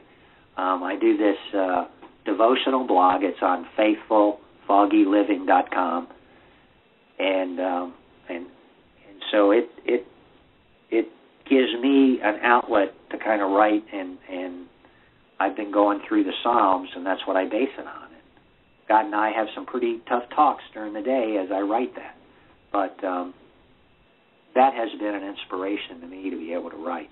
And of course, you mentioned some of the other books that I'm working on. So Mhm. That's kind of my coping strategy, and that's what helps me. Well, and I think it's great that you have, you know, a lot of times people will just pick one, you know, and and you haven't. You you you've got a nice variety um for you and I think the routines are so so important. Um you know, to make things uh make life a little bit a little bit simpler and stuff. Now, do you do anything as far as um diet at all? Did you change diet or Yeah, I I follow I guess what they call the best practices, and so I I pretty much as best I can stay on a Mediterranean diet, and my wife is really good about that. Um, she uh, she prepares the majority of the meals, and so she does a lot of soups and a lot of um, meals that are um, focused around uh, fruit and vegetables, and uh, we eat a lot of fish um, and um, lean meat. So I I try to follow that. Now I when she's not around, sometimes I fall off that. I know. but she watches well, me like well, that's good. That's good. I, I wish I had someone that watched me because I am probably off the wagon more than I'm on the wagon when it comes to eating right stuff. So, um, well, I think, like I said, I think that's great. Can you tell us a little bit of why you decided to to write the book? God still remembers me. Well, um, I have always loved devotionals. Um, I've used them throughout my life just to be able to sit down for just a few minutes each day and kind of focus in. And after I got diagnosed, um, I think God just kind of put that on my heart to to to write something. And and I started writing these devotionals um, just using some of my favorite passages. Mm-hmm. And um, and and the book kind of morphed after that. But but one of the things when I started looking after I got my diagnosis, I couldn't find a devotional written by somebody that had Alzheimer's. There were mm-hmm. lots of devotionals out there written by caregivers and by other family members, um, but I couldn't find one written by Alzheimer's, and I, uh, an Alzheimer's patient, and I wanted something that was written from the perspective of somebody going through it. Mm-hmm. And that's when God kind of put it on my heart. Well, you can't find it, so what are you going to do about it? And so I started writing it. Um, mm-hmm. And I wanted something a little more encouraging. I've read tons of, of books by people who had Alzheimer's, and I, I know they were being truthful, but there wasn't very much encouragement. You know, um, for someone that's diagnosed early and that has EOAD, there's still a lot of living left. Mm-hmm. And so I wanted to write something that was encouraging for people um, and something that I could use later on. Mhm. And and I do. I mean, I, I still read the devotionals because they're kind of new to me. I, I don't I don't remember what I wrote. I mean, that's the uh-huh. sad thing about the disease, but but that's okay because they're still very encouraging to me. Yep. Well, and that's yeah, and and there's a lot of people that um have devotionals and and they go back and they read them anyways, you know, because they're just good. Um they just um put things in in perspective um, you know, you've got a couple in here that you know I'm just looking at just to kind of give people some ideas. You've got Wednesday, go with the flow, and um, Thursday you talk about communication in the new normal, and you know you have your your scripture, and then you talk you know a little bit about each of these, and you know listening to the new normal, um, staying active in the new normal. Um, you know i i just i love all your little your um your titles with all of these. Um you know just being still um or being busy at home. Um this has been my practice. Um the watchman waits um they're just they're just great great um titles with all of these with with each and every one of them. And um you know it's really a nice easy read. And you know, with a book like this, uh, somebody doesn't have to read it page for page. You know, they can pick and choose, um, you know, throughout it too, which is which is also nice. Um, or get their favorite, you know, when they're having a tough time and you know, and ear tag it so you can find it find it simply. Um, you know, when you need it. and share. And that's kind of how I I envisioned arranging the book after after I'd written about a hundred devotionals. Um, I realized I didn't really have um, a, a set of themes for, for them, and so after I'd written about a hundred, I sat down and I said, "Well, why don't I put a theme for every week?" And the themes have to be of interest to someone that has Alzheimer's. You know, the, Mhm. the struggles that you have. So I started to just sit down and write out all the themes I could think of, based on a lot of the books that I had written. Mhm. Um, and so I came up with like 30 themes and I laid those out and then I started taking the devotions that I had written and I fit them into those categories. And then I went back and I finished out each of the categories for those 30 weeks. Mhm. And then I kind of set it aside and I started uh thinking of more themes and I wrote those all down and then I had 52 themes and then all I had to do was find scripture and stuff to kind of fill in each theme. But you know, each theme has some jewel for someone going through Alzheimer's. You know, it um it and and if you're struggling, you can just open up to the table of contents and you can see, you know, what you're struggling with and there's a week of devotions on it. So that's Mhm. kind of how I structured it. Um with that kind of in mind. Okay. Um, now, what kind of response have you gotten from people on the book so far, Paul? Oh, it's been great. Um, it, it's it's very humbling. Um, but one of the unique things is I've had people buy the book that, of course, don't have Alzheimer's, and and what they do is whatever their struggle is. Um, I have one person that's that's or a couple, not one, quite a few people that have cancer, and all they do is they take out Alzheimer's and they put in the word cancer as, as Mhm. they go through the devotion.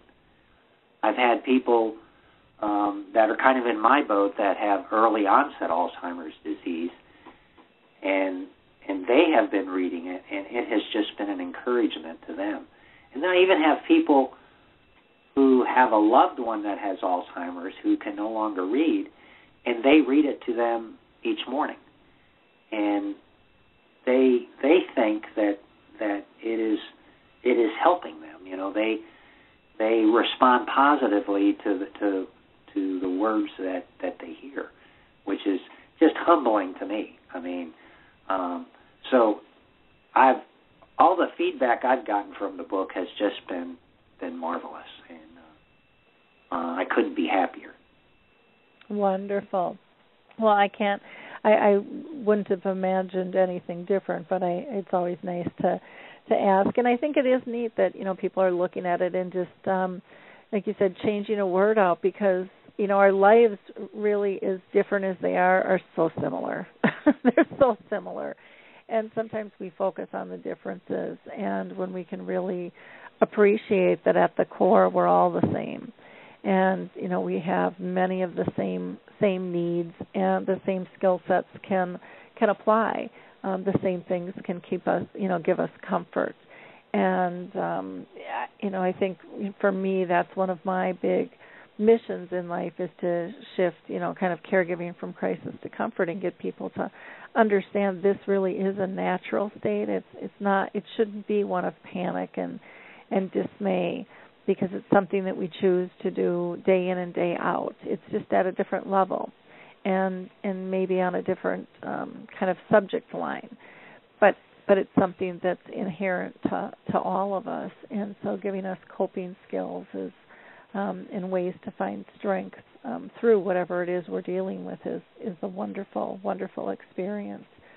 Um, now, I know that you have also mentioned that you really feel like God had a different plan for you, and so can you can you talk about that a little bit? Well, um, so I, I had one of the things is I always thought that I wanted to write a devotional book, and uh, I had even kind of toyed with it a little bit while I was working. and I always thought it was going to be a book for men in the outdoors because I love to camp and hike and fish and canoe, and so I had originally a long time ago started writing mini devotionals for a lot of our camping trips and uh, canoe trips, and so I always thought, you know, that's kind of what I'm going to do after I retire. Mhm. Well, I kind of think God had something else in store, and uh, I, you know, I, I don't believe that God gave me Alzheimer's disease. I, I, I don't think that way. I think things happen in our lives, and and God is always there for us. So when it happened to me, I needed to do something I felt um, worthwhile and and and useful, and I wanted what happened to me to um, to be used for good rather than for despair or harm. Mhm. And so I think God put that on my heart, and and I struggled with that a lot. You know, I, I'll be honest with you. I I'm like everybody else. You don't like to hear bad news, Mhm. and um, um, the minute that my mindset changed from, you know, oh woe is me to hey I can do something with this, then I really got encouraged, and uh, that's where I think God had a plan for me was to do something encouraging and supportive for other people, and Mhm. uh, that that's what gets me up in the morning. That's the kind of person that I am. I've always been, I've always had a servant's heart, and so why should that change just because I have Alzheimer's? You know? Yep.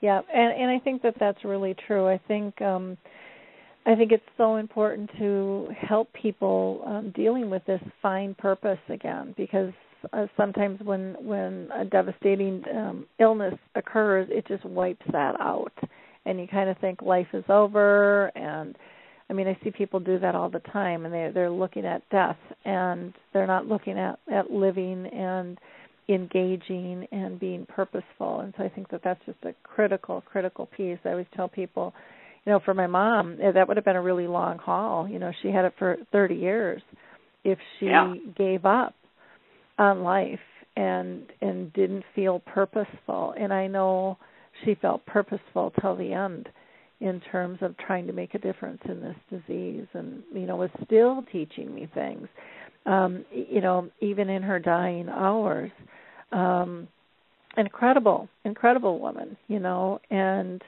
but i think that that's the power each of us has is to make a conscious choice of um you know making the world a better place um with And I whatever think people lo- need to hear stories. Mhm. I think people need to. Yeah, I was going to say I, I think people need to hear those stories, and that's what I love so much about your website and about your mission is that you're sharing those kind of stories, and that's that is so important.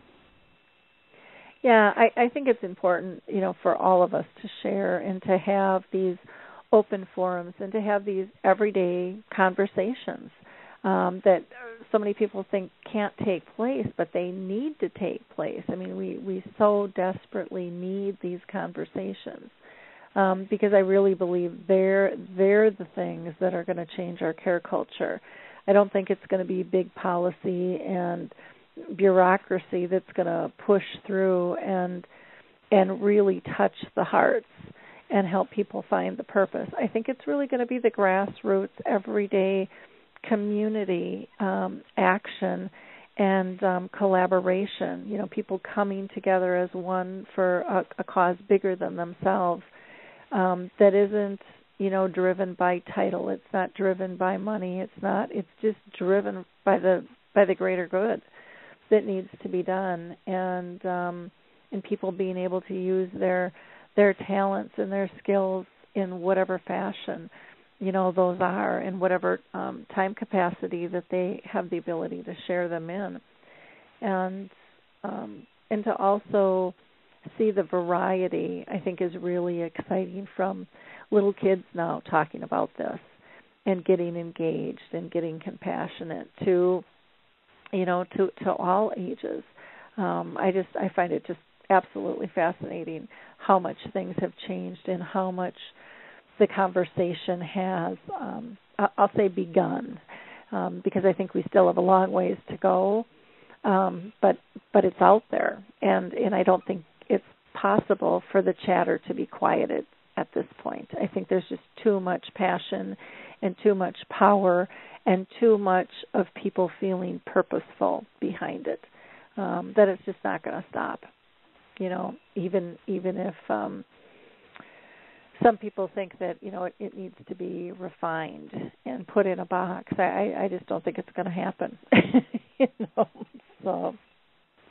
I, I agree uh, with you a 100%. I think the grassroots efforts that are going on are the things that make the big difference. And I know there has to be policies made, and uh, and the government can do more, but the grassroots efforts of communities and people are really what keeps the ball going. One of the things that Sarah and I are going to try to do um, in our area, we live in a very small rural community. Um, there isn't a lot going on in these small rural communities. Um, so we go to a memory cafe. Um, the closest one is like 60 miles away in the big city of Louisville. Mm-hmm. And uh, in fact, in the state of Kentucky, there's probably only three memory cafes, and they're located in the highly populated areas. So we're thinking of starting uh, and, and we've already started the process of starting a memory cafe right here in our area because, and I didn't realize it, but in, in our little community, we've probably got 10 folks um, that are suffering from in the early stages of Alzheimer's disease. We have a lot of folks yep. that are in the later stages, but we have folks that are in the the the, the early stages. Mm-hmm. And so having a memory cafe um, would be a, a way of, of helping those folks. And, and the ones that we have gone to, we have just absolutely loved, and the people are just great. And it's a great opportunity to come together. The caregivers get to talk, the patients get to talk, and and you get to to just socialize. And so we're going to try to start one at our church this fall, and we already have people that are interested in in participating. So so the grassroots effort is is kind of the thing that that gets it going, and and the Alzheimer's Association has in in our state has offered to kind of help us along that path. So so that's wonderful. great. That's wonderful.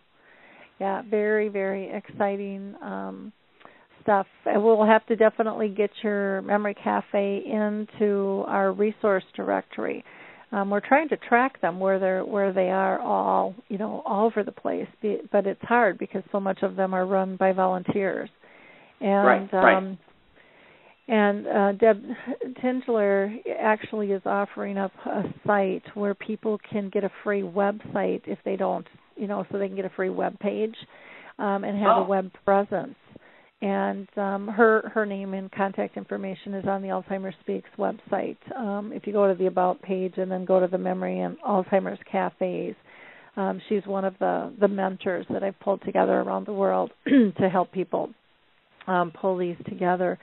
But yeah, it's it's critical that they pop up. Ours ours has grown. Um, we're going to be splitting into three groups now.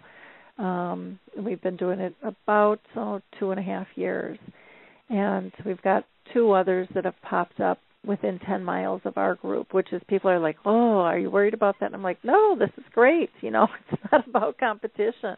It's about meeting the needs. You know, it's it's a whole it's a whole different angle that people don't understand."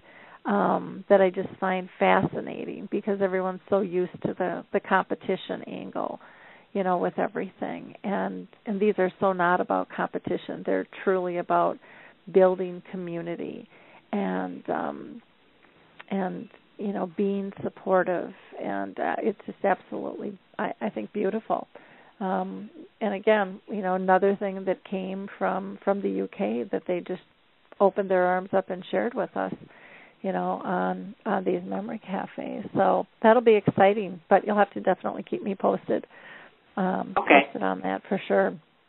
Um, when you um, you know you talked a little bit about how you went about writing um, your book. You know, God still remembers me. Um, was it? I mean, some people say that you know writing it can be a really painful process because stuff doesn't always come to them. How how did you deal with it, or did things just flow to you?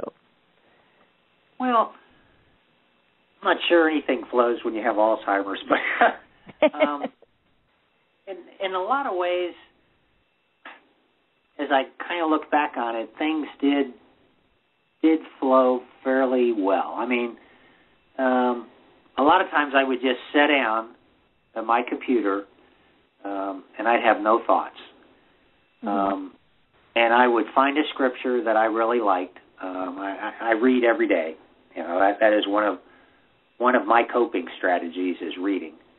Um, so I would read the Bible every day, and when a scripture would come up, I just type that scripture in uh, Mhm. on on one of the pages, and I'd say I want to write about this, and so I would kind of uh, jot down some ideas, and I might not be able to write a devotional that day, but I would have two or three thoughts, Mhm. and I would uh, go about my daily activities, and I'd be thinking about that, and um, the next day I would just sit down and something would come to mind, and so I would start writing.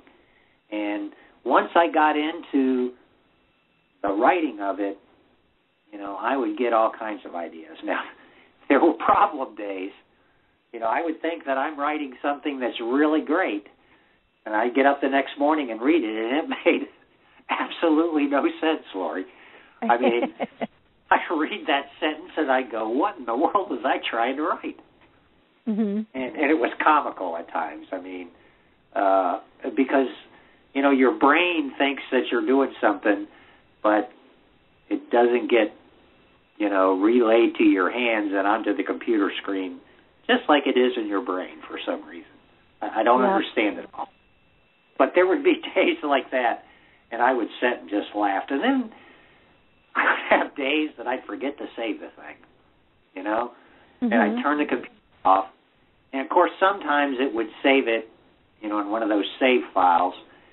And I would open it up the next day, and I would not accept the save, and I would have lost everything I wrote the last last day. Uh-huh. So, you know, there were struggles, and uh, but I didn't let it get me down. I just go, well, I think I know what I wanted, and I'd start over again. So uh-huh. it was kind of neat and and comical. I, I should probably write about that sometime. Um, in fact, in this other book I'm I'm working on, I've kind of recorded some of those thoughts of the stupid things that I did while I was writing. Um, but you know, that's okay. Uh, I, I kind of it's kind of in uh, under the new normal. I learned how to deal with that, and I just I just kept plugging on and Mhm. and I can't thank my wife enough. She was the one that would kind of read through them after I'd get some done, and she'd go and she'd highlight them and go, "I don't think this makes any sense." Mhm. And so I'd go back and I'd look at them, and sure enough, I mean they didn't make sense, and so I'd I'd work on them. Um, Uh-huh. But that was kind of my strategy on, on on writing and and how I kept it flowing, and and writing every day was the key because it um, it just kind of kept my mind focused on it um, until I got it done, and it took almost a little over three years to get it all written, and then uh, about three or four months to for me to go back and edit it, and then a month for Sarah to go through and edit it, and then another month for me to uh, make those changes and, and give it to the publisher. And you know, and there are mistakes in the book, and Mhm. You know, it, it's written by someone, you know, that has Alzheimer's disease. It isn't perfect. Well, and you know that's that's part of the part of the process too. You know, um, with it, and and I think that's you know um, part of the disease that that people need to see. I mean, you you can read stuff that I've written, and you know I am just not good at. I, I'm a good writer, but I'm not a good technical writer. you know, when it comes to things. And so I know for me, I will definitely need an editor to go through um but you know all that stuff you know costs money to do and and things. And I, I still think that it's a it's a great you know it's a great book, um, and I think it'll be very very useful, very very useful for for a lot of people. Um, now, to get the book, I know um, it, I believe it's out on Amazon.com and it's in the bookstores on Barnes and Noble. Is that correct? Well, it's it's mostly online. I don't. I'm not sure that it's reached uh, bookstores per se Okay. yet. Okay. Amazon.com, BarnesandNoble.com, BooksAMillion.com, LifeWay.com, CrossBooks.com. I mean, there's a lot of online sites that have it. hmm Um, and then, of course, in my local community, it's in some of the bookstores. But um, I'm not, you know, I'm kind of new to this whole publishing thing, and I don't really know at what point does it get into bookstores. Yep. So, Yeah, well, you know, yeah, you usually need to to work with distributors and things on that, and so you know that makes uh, that makes it a little bit uh, a little bit tricky, um, you know, because everybody everybody wants their hand out, you know, for that process and stuff. But I think you know more and more people are buying online, um, and it costs a pretty penny to get your book in the bookstores, um, and and I'm not sure that you know you know, I think if we can get, you know, help everybody kind of help spread the word of of, you know, what your book is about. There are a lot of churches now really getting interested in dementia. And so this would be perfect, you know, for for them to be able to recommend um, you know, to that audience. In fact, I'm I'm going to be part of a conference this May um and I will bring this book as a as a resource for people because you know I think faith-filled people would really be attracted to this. And so, you know, I think there's lots of other ways to be able to to get your book out there as well. And um tapping into into the um I think you know religious organizations would make a lot of a lot of sense along with just social media as well on that. So well, good. Well, I'm I'm just uh, thrilled that you were able to spend time with us today um, and and talk about your book. Do you have? Um, is there a favorite um, devotion that you wanted to share with people? I'm kind of putting you on the spot. well, um, I I think the one that I enjoyed writing the most, it was uh, it was actually a, a week's worth of devotions, and it was called "The Right Rocks," and it deals with those things that kind of help you along with your struggles, and and there were, and it was based on um, on the scripture where David fights Goliath, and he picks up five stones in his sling when he goes to fight Goliath. And so I did a devotion on each of the stones that helps me uh, fight my disease, and that was family, friends, fitness, focus, and faith. And then I did a, a devotion on the sling. And so they were the most fun to write. Um, they're the ones that I remember the most. Um, they, I mean, they were all a, a joy to write, but that that one week's worth really stuck out in my mind. Mhm. Okay. Well, good. That that makes a lot of a lot of sense. I think, like I said, I think the titles um, to all of these are really are really great. And the right rock starts on page two hundred and four. And Right. um, underneath it, you've got uh, Monday was family, Tuesday was friends, Wednesday was fitness, Thursday was focus, Friday faith, Saturday was a sling, and Sunday be still and know the Lord is with you.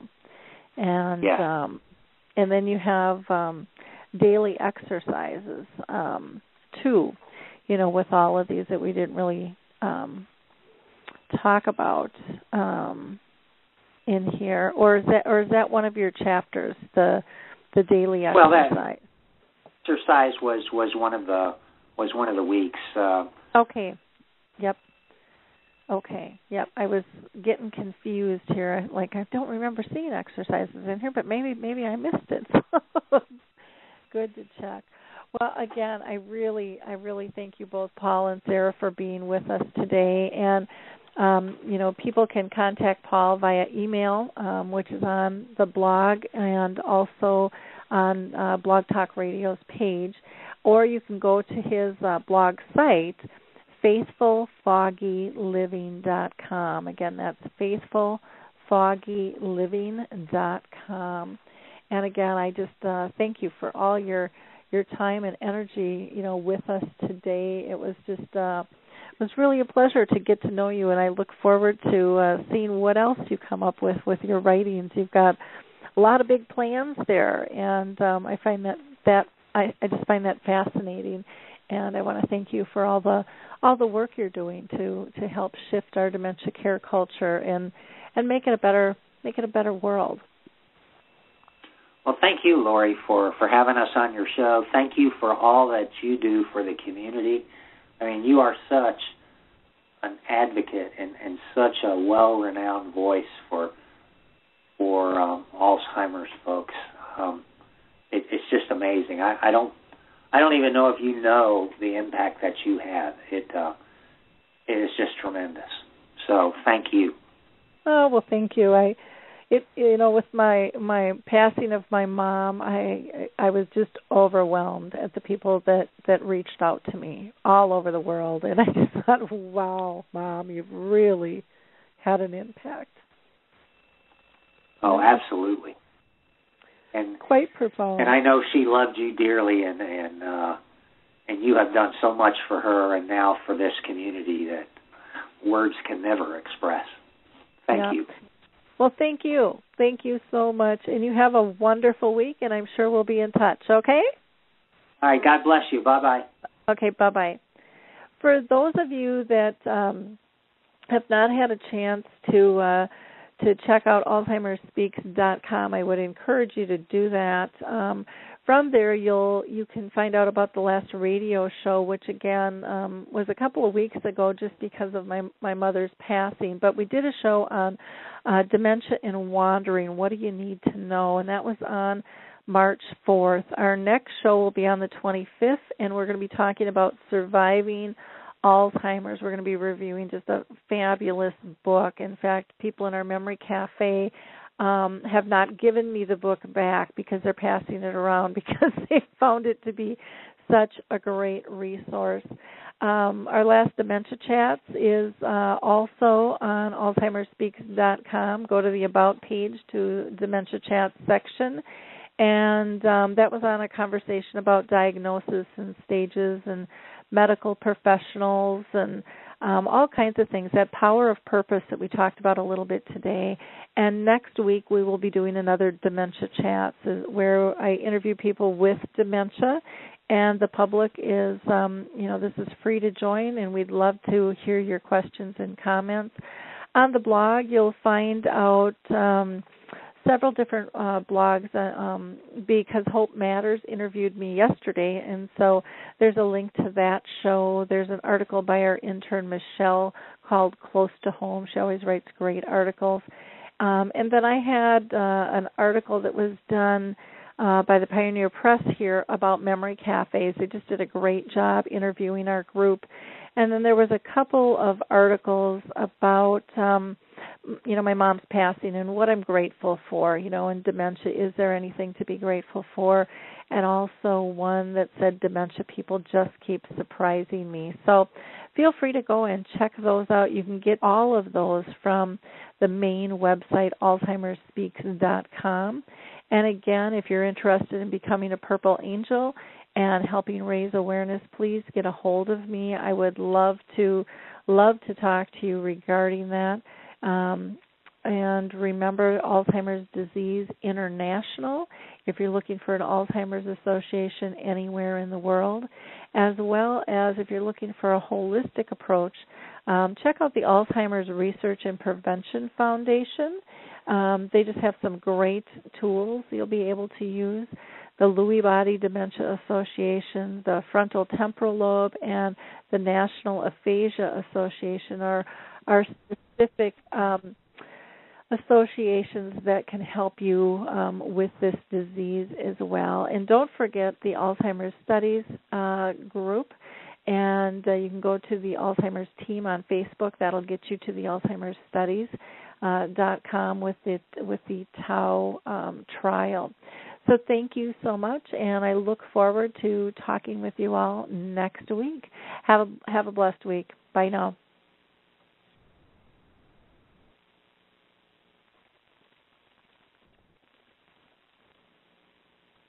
Hey everybody, Jared Sebestier, host of Retire Repurposed. This podcast is dedicated to help people transition into fulfilling and purposeful retirements. Retirement is a big life change. In fact, the two most dangerous years of a person's life are the year they were born and the year they retire. Few people can just flip the switch from working a career 30 or 40 plus years, retiring on Friday without methodical steps to living what we call a repurposed retirement. To listen now, search Retire Repurposed on your favorite podcast platform, Senior Resource, or Life Audio.